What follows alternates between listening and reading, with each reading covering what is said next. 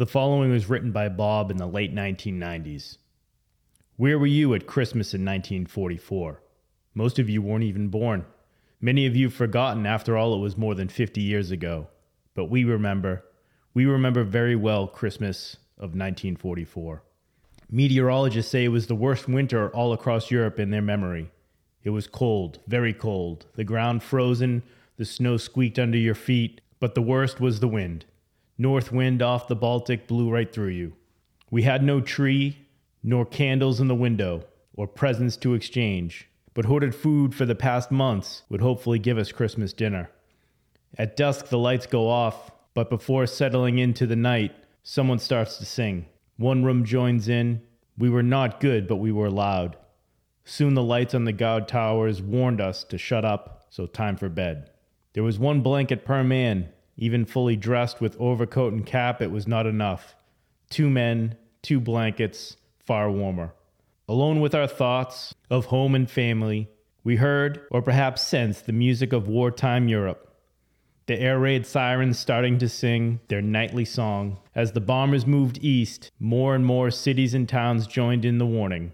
Pencils of light searched the dark sky for our friends. Gradually, the warning shut down and the all clear was sounded. We got our present hope, and Jerry got his bombs. As sleep began to set in, the barrack shook. Snow swirled into the air, and a tremendous roar came, hit, and left all at the same time. A mosquito had called. The sirens and the lights were much too late. These plywood twin engine British planes crisscrossed Germany many a night. No sleep, no rest. This is war. They knew where the camps were located and whenever possible gave us a buzz. This Christmas night, you could almost hear the pilot say, Hang in there, Yanks. You'll be home next year. And we were. But we remember Christmas of 1944.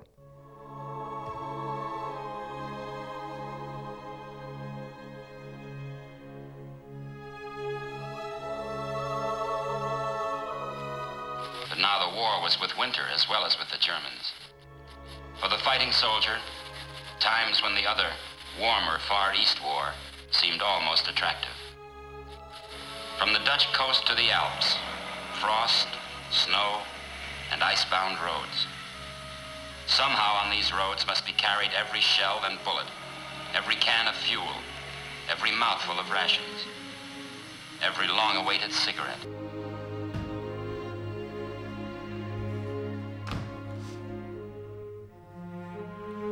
Welcome back to part 8 of my grandfather's journey through World War II.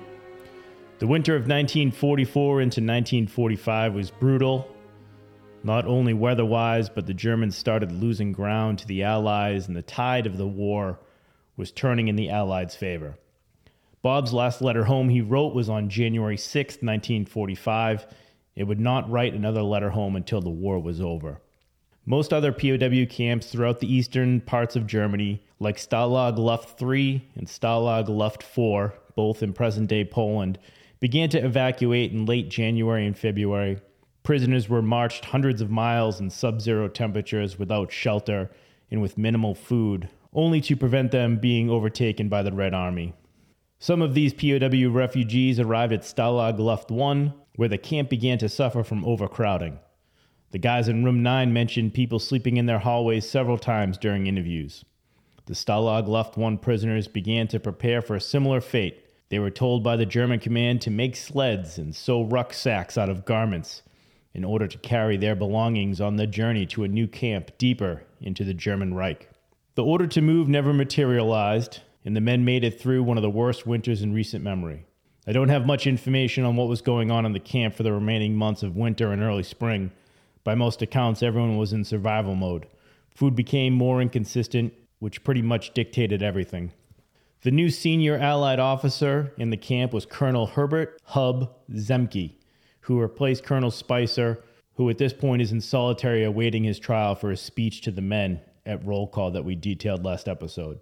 Colonel Zemke stands at the heart of the liberation of Stalag Luft I and why it was so different from the liberation of other POW camps. Zemke commanded the 56th Fighter Group, known as Zemke's Wolf Pack. After 154 missions and 17 confirmed aerial victories, he went down in his P 51 on October 30th, 1944, and arrived at Stalag Luft 1 in December of 1944. The son of German immigrant parents, Zemke was fluent in German, a skill which would aid in his later negotiations with the German camp officials. Just around the time that Zemke arrived in the camp, the conditions began to deteriorate for the men in Stalag Luft 1. German power lines were ripped away in several vital places, and their electric lights were out for over a month. The water went on and off periodically as well, and they were caught short several times because they didn't have enough containers to store any water. In February, the Germans also cut off the Red Cross parcels, which had helped to sustain POW life by supplementing the meager German rations. At this point, the POWs became too weak to do anything but lie in their bunks and dream about food. The resilient men of Stalag Luft 1 made it through the winter, and then in mid April, as the Red Cross lifeline was reopened and the security restrictions relaxed, morale soared as suspicions were that the Germans knew that they were beat and they wanted to make nice. The shift in attitude was evident, and around this time, some of the German guards even began to salute Colonel Zemke, something that never previously happened.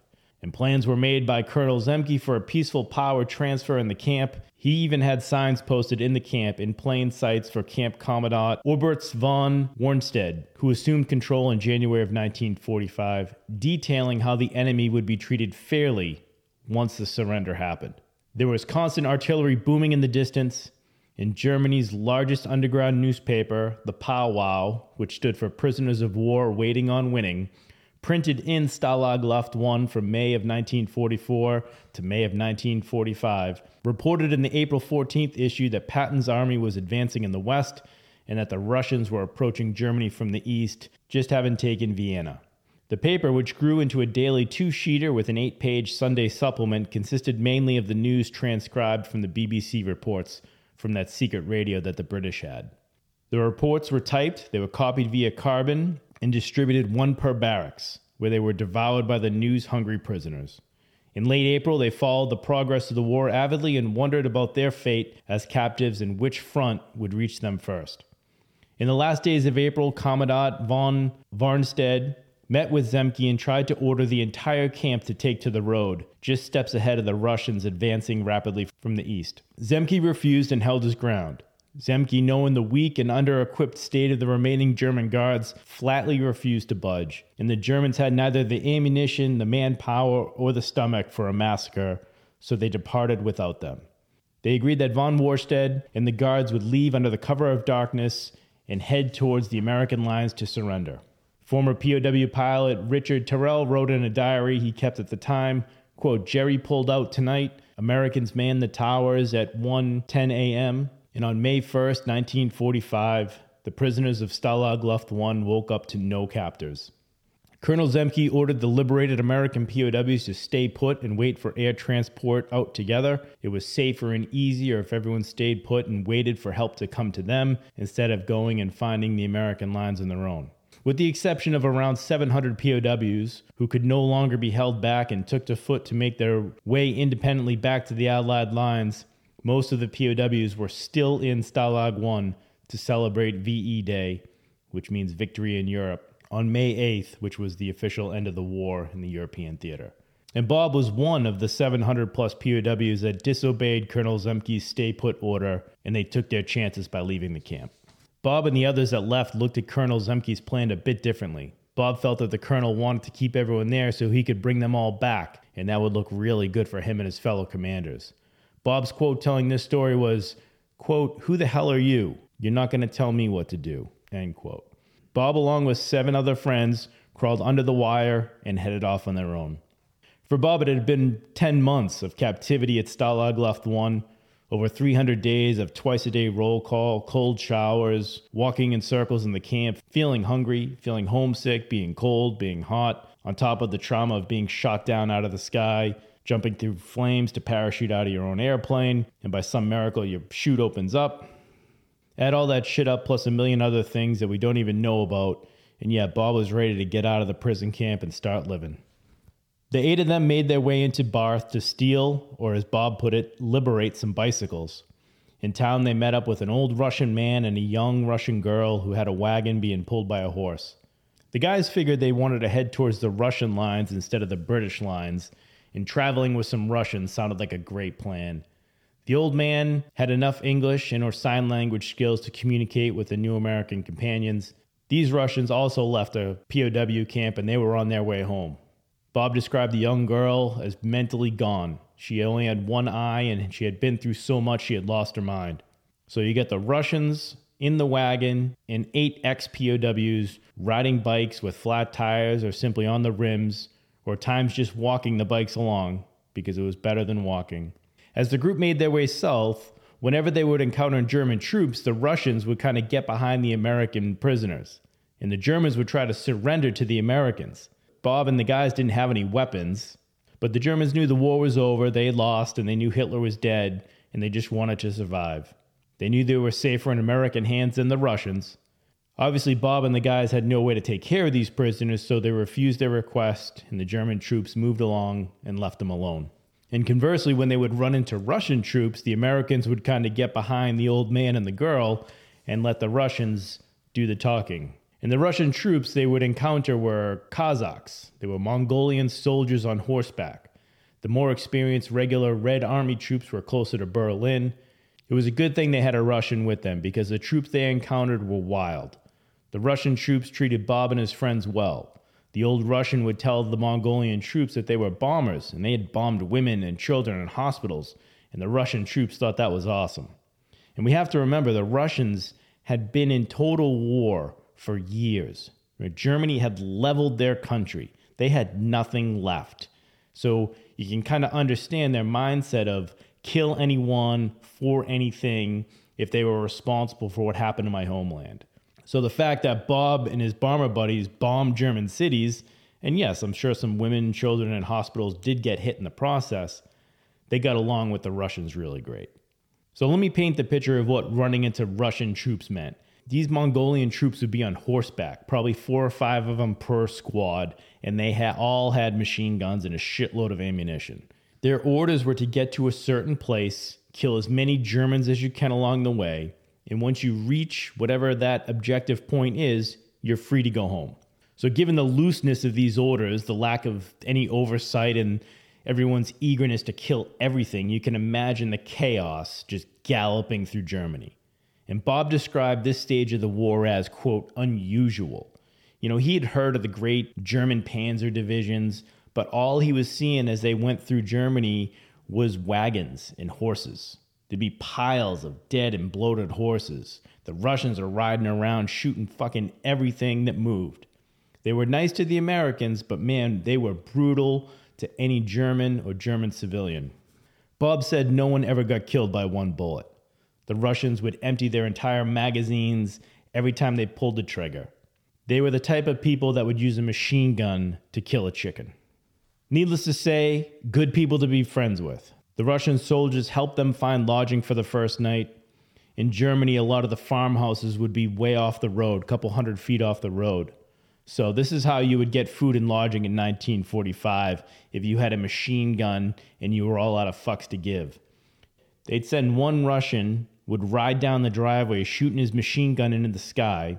The poor German farmer and his wife would come to the door, and the Russian would say, Essen, Essen, which I guess meant something to eat. The Germans would feed everyone and let them sleep in the house. So just picture this Bob's first night in 10 months, not spent in the barracks, crammed into a 24 by 16 foot room with 18 other guys, is spent in a German farmhouse with seven of his friends and a dozen or so Mongolian soldiers on horseback, men and women. And I'm just picturing like a middle school dance situation. The, the shy ex POWs on one side of the room and the rowdy Mongolian troops on the other side of the room. The Russians are drinking. The women with them are just as tough as the men. They have machine guns, ammo belts over their shoulders. And they would also have some like accordions or, or music boxes around their necks.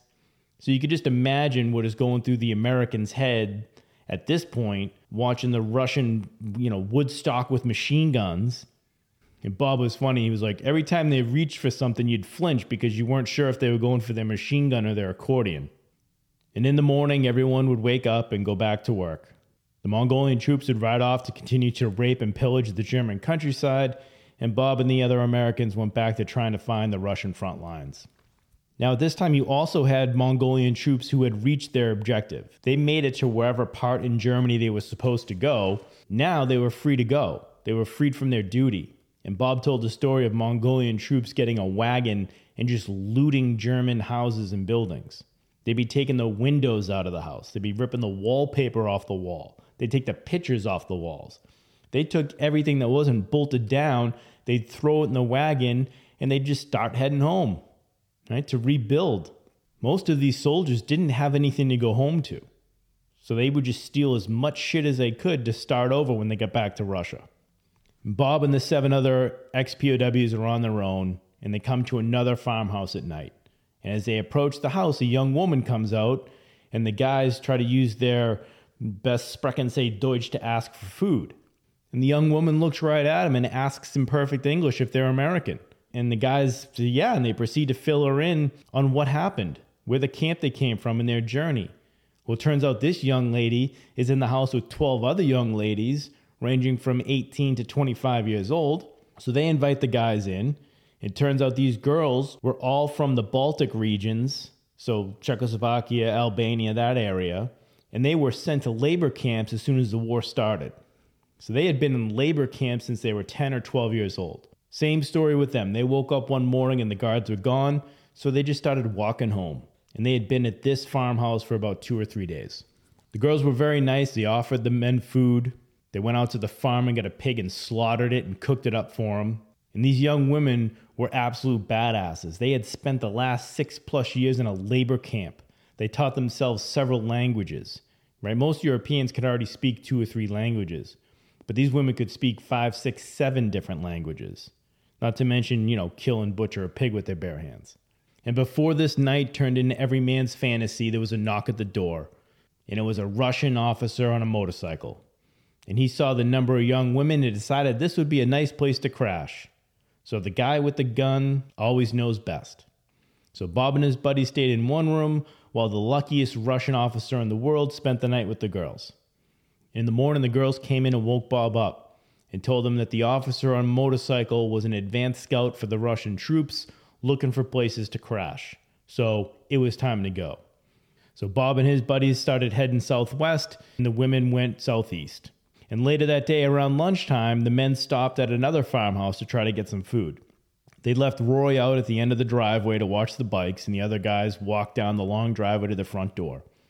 And when they got to the front door, all they heard was Roy yelling. Roy was losing his shit. So the guys go running back out to the road to find Roy arguing with four MPs in an American Jeep, and they were towing a four wheel, rubber tired wagon of hay. So Roy is arguing with four heavily armed men to get a ride to the American lines. And these men didn't have any markings on their uniforms other than those MP armbands. And they were driving an American Jeep and they did speak English. So one of the MPs has said, Well, how many are you? Eight of us. Ugh. Get in. Keep your mouth shut. If you don't, you're out. Little weird, but okay. So the eight guys pile in the wagon of hay. And then they discover there are a few guys under the hay in handcuffs. Okay, so shit just keeps getting weirder, but no one wanted to risk losing their ride, so no one inquired about the handcuffed men and their feet. Nothing was said as the Jeep made two or three stops at various Russian command posts. Two guys would stay in the Jeep, two guys went in to speak with the Russians, get back in the Jeep, and they would continue on. As dusk approached, they needed to find a place to stay, so they stopped out at a farm. The MPs went in, checked out the house, and after it was clear, they told Bob and the boys to sleep in the barn. Then they brought him out some food, and Bob did notice that the guys in handcuffs got to stay in the house. So, who were these high value targets? The next morning, right back in the Jeep, handcuffed prisoners right back under the hay, and they drove to the Russian American lines. Jeep pulls up to the Russian gate. The MP turns around and tells Bob the following We're going to cross this bridge, and when we get to the other side, you guys got to get out and you start walking towards the river. You run into the American outpost. Just tell them you got a ride or you walked, doesn't matter, but we will not be there So the MPs flashed some credentials, the Russians opened up their gate, and the Jeep crossed over the bridge. And on one side of the bridge was the Russian checkpoint and then the American checkpoint.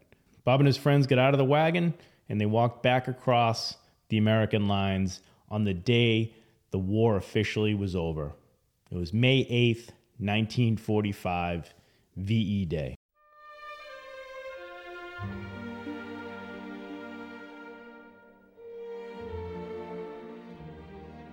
And the Russians were all on horses, and they would have big horses. An army would consist of four or five of them. That's it. And they just gallop along, and anything they saw, they'd just shoot with the machine guns. Nobody ever got killed by one bullet. They got, you know, used the whole damn cartridge, mm-hmm. the whole roll of slaughter everything.